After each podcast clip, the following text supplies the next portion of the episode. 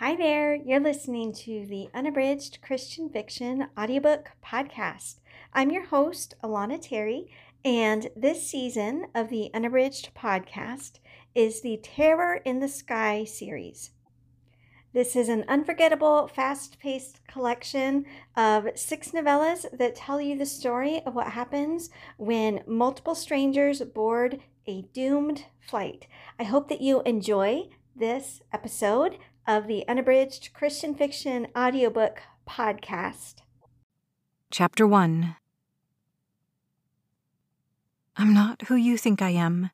These are the words I rehearse to myself when I board the plane with my husband. I'm not who you think I am. I hold little Annie's hand. She gazes up at me, her eyes wide and full of blissful adoration. She insisted on wearing glittery makeup to the wedding, and the corners of her eyes still sparkle with the tiny incandescent sprinkles. I'm not who you think I am. The words catch in my throat, beat through the four chambers of my heart, pulse throughout my entire body. People stare at us as we board the plane. I need to get used to the constant gawking. This is my life now.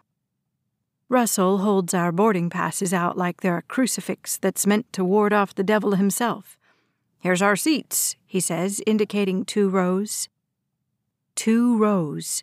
A short courtship, Russell's word, not mine, plus a 25 minute ceremony, and I've gone from being a woman who thrived on personal freedom and independence to this. A wife, a mother, a mother of four young children, to be exact, the kind of woman who wears a head covering and skirt that reaches the floor the kind of woman with a family that takes up two rows on an airplane. The kind of woman people gawk at while she boards. I'm not who you think I am. I came so close to telling Russell everything the night before our wedding. He could see I was nervous, thought it had more to do with the fact that his first wife's only been dead for six months, and not only am I inheriting Sarah's marriage bed, but her entire way of life the 500 square foot garden, the two separate chicken coops, one for layers, one for meat birds. Up until my first dinner over at Russell's house, I had no idea there was a difference. I'm also inheriting Sarah's kitchen utensils, her pottery wheel, not that I have a clue how to use it, and her position of First Lady at Gospel Kingdom. Funny, really, if you were to have known me before I met Russell, to think that I am now married to a pastor. Especially at a place like Gospel Kingdom, where they don't let women wear pants and skirts must reach past the ankle. I'm not supposed to make much of myself in the sanctuary, but my new husband assures me that if I want to visit with the ladies after the sermon's over, that would probably be seen as a hospitable gesture. I've also been informed that Sarah hosted a women's luncheon at the parsonage every other Wednesday, although the church ladies are going to be kind enough to not expect me to follow in my predecessor's steps until I've had at least a couple more weeks to settle in. Of course, after this vacation, the church ladies are planning on throwing me a proper bridal shower they all want to get to know the woman who stole Pastor Russell's heart after he was bereaved of his darling wife. I'm not who you think I am. Russell gestures with his hand, a silent motion telling me to take the seat behind his. He and the two eldest girls will sit in front. I let go of Annie's hand, and she clambers excitedly into the window seat. Andrew, so far the only one of Russell's kids that hasn't seemed to instantaneously warm up to me, eyes me warily when I ask him if he wants the middle seat or aisle. As it turns out, Andrew only wants the aisle seat if I'm seated in the window. We shuffle everyone around since Annie refuses to sit anywhere that's not next to me. It's musical chairs in a three foot area. Not that I blame my stepson, mind you. How hospitable can you expect a five year old to be in a case like this? This little boy is already expected to call me mom, adjust to an entirely new way of life, and his poor mother isn't yet cold in her grave. That's a metaphor, by the way. Russell had Sarah cremated. I should have mentioned her urn in my litany of odds and ends I've inherited as Russell's new wife. Sarah's remains still sit in the greenhouse where she grew her prize winning tomatoes. Russell assures me he'll take care of it by spring, but I haven't asked what he plans to do with them. Somehow it doesn't seem like that's any of my business. I love Russell, I really do. We're an unlikely pair, even more so if you were to know my entire history. Let's just say that I didn't grow up churning butter and wearing head coverings in public, or anywhere at all for that matter. You do strange things for love. I'm not who you think I am, but maybe, just maybe, with a lot of luck and some of those miracles Russell preaches about at church on Sunday mornings, we'll manage to be all right. I do believe in miracles. I'm just not sure after everything I've done that God has any left in store for me. Chapter 2 How are you doing? Russell asks, turning around in his seat to stare at me. I give him a smile. A little tired, I tell him. I discovered early that Russell likes it when I act a little mopey, a little weak. Heaven knows his departed wife must have been exhausted every minute of the day. I get drained just thinking about all of Sarah's barn chores and homeschool activities. Something else I should have mentioned earlier Gospel Kingdom, where my husband preaches, acts as if any child who sets foot in a public school setting will be worshiping Satan by the time they reach their first recess. There are some things I'm totally fine with. If Russell refuses to get his kids their shots, that's on him, not me. He's their father, after all. I'm just the substitute. But seriously, teaching four kids I barely know everything they need for their K 12 education? Just because their dad is afraid of the big bad world corrupting his sweet, impressionable children? In the back of my mind, I know that if we're going to make this picture perfect family thing work, I'll have to change my mentality. I'm going to have to stop using words like his and mine and let everything morph into that nebulous gray area called ours. Until then, we're definitely what would qualify as a work in progress. I hope Russell is as patient now that we're married as he was when we were courting. Miss Anastasia? Betsy sits in front of me, her blonde braids streaming over her shoulders. I may not know how to milk a cow, churn butter, or lead a church lady's luncheon, but I do a wicked French braid. Actually, six of them, seeing as how I now have three stepdaughters who want nothing more than two twin pigtail braids each and every morning. It's the one thing I do for them that makes me feel like their mom, that makes me believe this blended family thing might just work. I do believe in miracles, but I've learned from experience not to hold my breath. Miss Anastasia? Betsy asks again, and I wonder if I'm meant to correct her or if her father will take the lead. Betsy, Russell says. His voice is gentle but firm. That sums up my new husband in a nutshell. Gentle but firm. Don't tell him so, but I think that's what made me fall in love with him to begin with. I wasn't looking for romance, I hope you understand. I can't tell him that, though, or he'll think I was using him, manipulating him to get what I wanted. That's not how it happened. Not really. I love him, that part isn't a lie, but I'm not who he thinks I am. My husband is lecturing his nine year old daughter, our nine year old daughter, about family, respect, and titles. She gives me an apologetic smile and starts over. Mom? Yes, Betsy. I hope my smile doesn't look as uncomfortable as hers.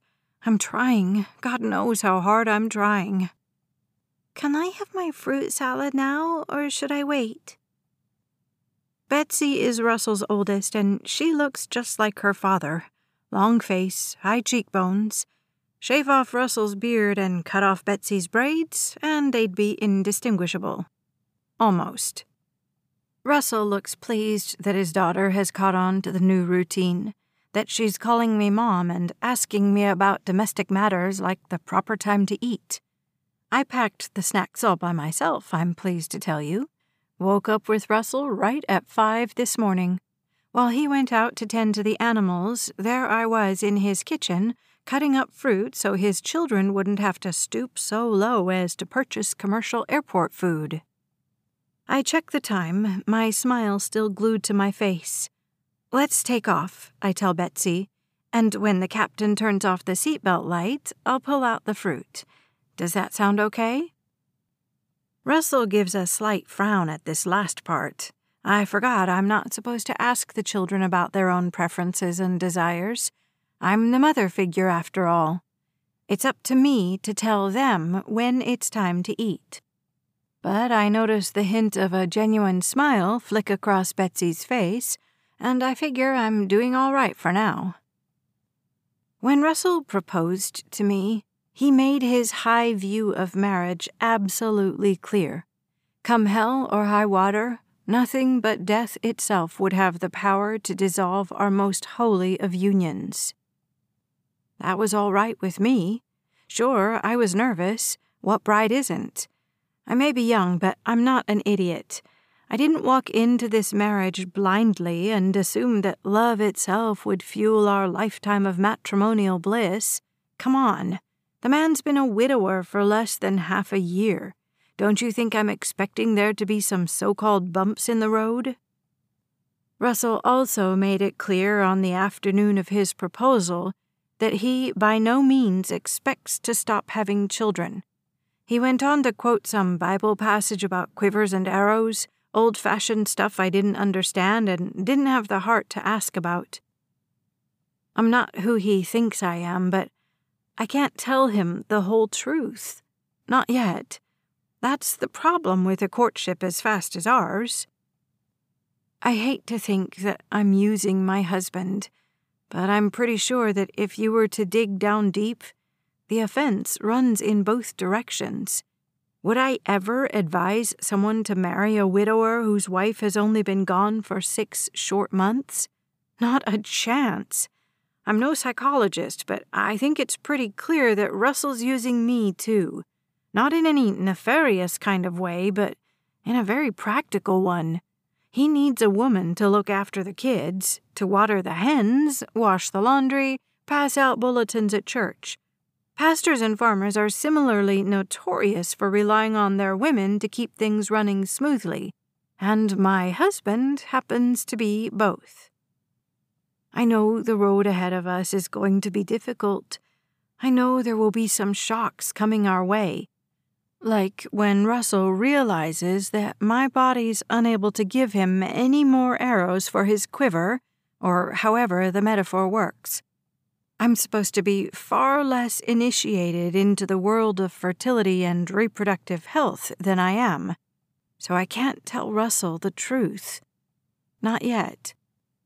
I'm not who he thinks I am. And yet I know he loves me. I see it in his eyes when he smiles approvingly at me before he turns around in his seat. Apparently, he's pleased with the way I've handled his daughter's mealtime question I know he's looking forward to flying back to Michigan with me, to introducing me to his parents, to the infirm father and the rest of the family that was unable to make our wedding on such short notice. I know he's proud of me. I've only seen one picture of his first wife, and she looks just as tired as you'd expect a homeschooling, homesteading mom of four to be. She isn't ugly, far from it but you can tell farm life and the demands of being married to a pastor had drained away a decent amount of her youthful vitality. Is this why Russell chose me? Am I simply the 10 year newer model? Is that why we're doing this, pretending to play house together? I worry about that sometimes. Worry that in 10 years I'll look and act as tired and as drained as good old Sarah must have been before she reached her chapter's end. But I can't think about ten years in the future right now. Mom? Annie asks from her seat beside me. She's the youngest of Russell's kids and has had the easiest time adjusting to my introduction into their family. Yes, sweetie, I ask, feeling like I'm an understudy reciting someone else's lines. Can you read me a book? I let out my breath. Yes, that much I can do at least. When I'm done raising Russell's kids, I really should find myself a job as an audiobook narrator for all the practice I've had. I grab my bag. Before Russell, whenever I went traveling, I brought one small carry on suitcase for clothes and essentials. Now I feel like I've packed for an army just so our kids can look clean and stay entertained on this three day excursion to meet his folks in Michigan. The good news is that while I'm reading to Russell's kids, I can turn my mind off. Most of these books I've already memorized. Part of Russell's parenting philosophy involves a general shunning of the materialistic world. I can't say I love the idea that even books for children are lumped into the category of extemporaneous expenses Thankfully, I bought the children books as presents when their father and I were still dating. Since technically they were purchased with my money and not ours, Russell hasn't complained. Besides, the older kids have plenty of books for their assigned reading. There's no reason the younger two shouldn't get the same gift simply because they're not officially school aged yet. I'm about to remind Betsy that she and her sister have homework to finish, but then I realize they've both already pulled out their books. Good girls. Now, if I can only teach them to act like kids every so often, I'll feel like I've really started to make some progress. Mom? Annie asks, tugging at my sleeve. It's a gesture that would make her father frown, but I don't mind. Aren't mothers supposed to be tugged on every now and then? Give me just a second, I tell her, I've got to find the books I packed. I'm digging through my carry on. So far, I've found enough food to last our family at least two days, extra water, the only expense Russell agreed to purchase at the airport itself, and all the kids' toiletries, including their multivitamins, and an entire case of essential oils, which I still don't know how to use properly. I even have Betsy's pajamas, which she forgot to pack into her own bag and which I tossed into mine at the very last minute while Russell was waiting in the driveway, eager to head toward the airport this morning. Andrew has the books in his backpack, Annie reminds me. Right, I'd entirely forgotten. Back when we were getting ready to load the car, I made an exaggerated grunting noise when I picked up my carry on. Really, I was just trying to get at least one of the kids to crack a smile but Russell took me seriously and told Andrew to put some of the items in his bag to lighten my load. Nothing like getting rescued by a five year old boy. Andrew, I ask in as kind of a voice as I can, may I have your backpack, please, so I can pick out some books to read to your sister? I'm expecting a scowl, an unkind word, and a skew glance, but Andrew just shrugs, then grabs his bag from beneath the seat in front of him. Good boy, I want to tell him, although it sounds more like something you'd say when you're training a puppy. Instead, I just smile and thank him. It's a little ridiculous the degree of relief I'm feeling that I didn't have to get into a fight with my stepson or delve into a lecture on the importance of parental respect. Trust me, kid, I get it, I want to tell him sometimes. It's not like going from single to married with four kids is a simple transition, but I'm supposed to be more mature than he is, and I'm certainly not allowed the luxury of throwing a tantrum. Instead, I open up the book, take a breath, and start to read. To onlookers, we're the picture perfect family. A little stoic, perhaps, I'm sure I look strange in this head covering. People stare at me when I'm out with my family in public, but I don't care what they think. If they knew the whole truth of who I was, what I've been through, what I've done in the name of survival, their entire opinion of who I am would change in an instant. I'm not who they think I am. But for right now, I'm doing my best to pretend. Thanks for listening to the Unabridged Christian Fiction audiobook podcast. This has been the Terror in the Skies series written by me, Alana Terry, and narrated by Becky Doughty. If you want to listen to or read this entire series without interruptions, you can look for the Terror in the Skies series by Alana Terry wherever you shop for ebooks, paperbacks, or audiobooks.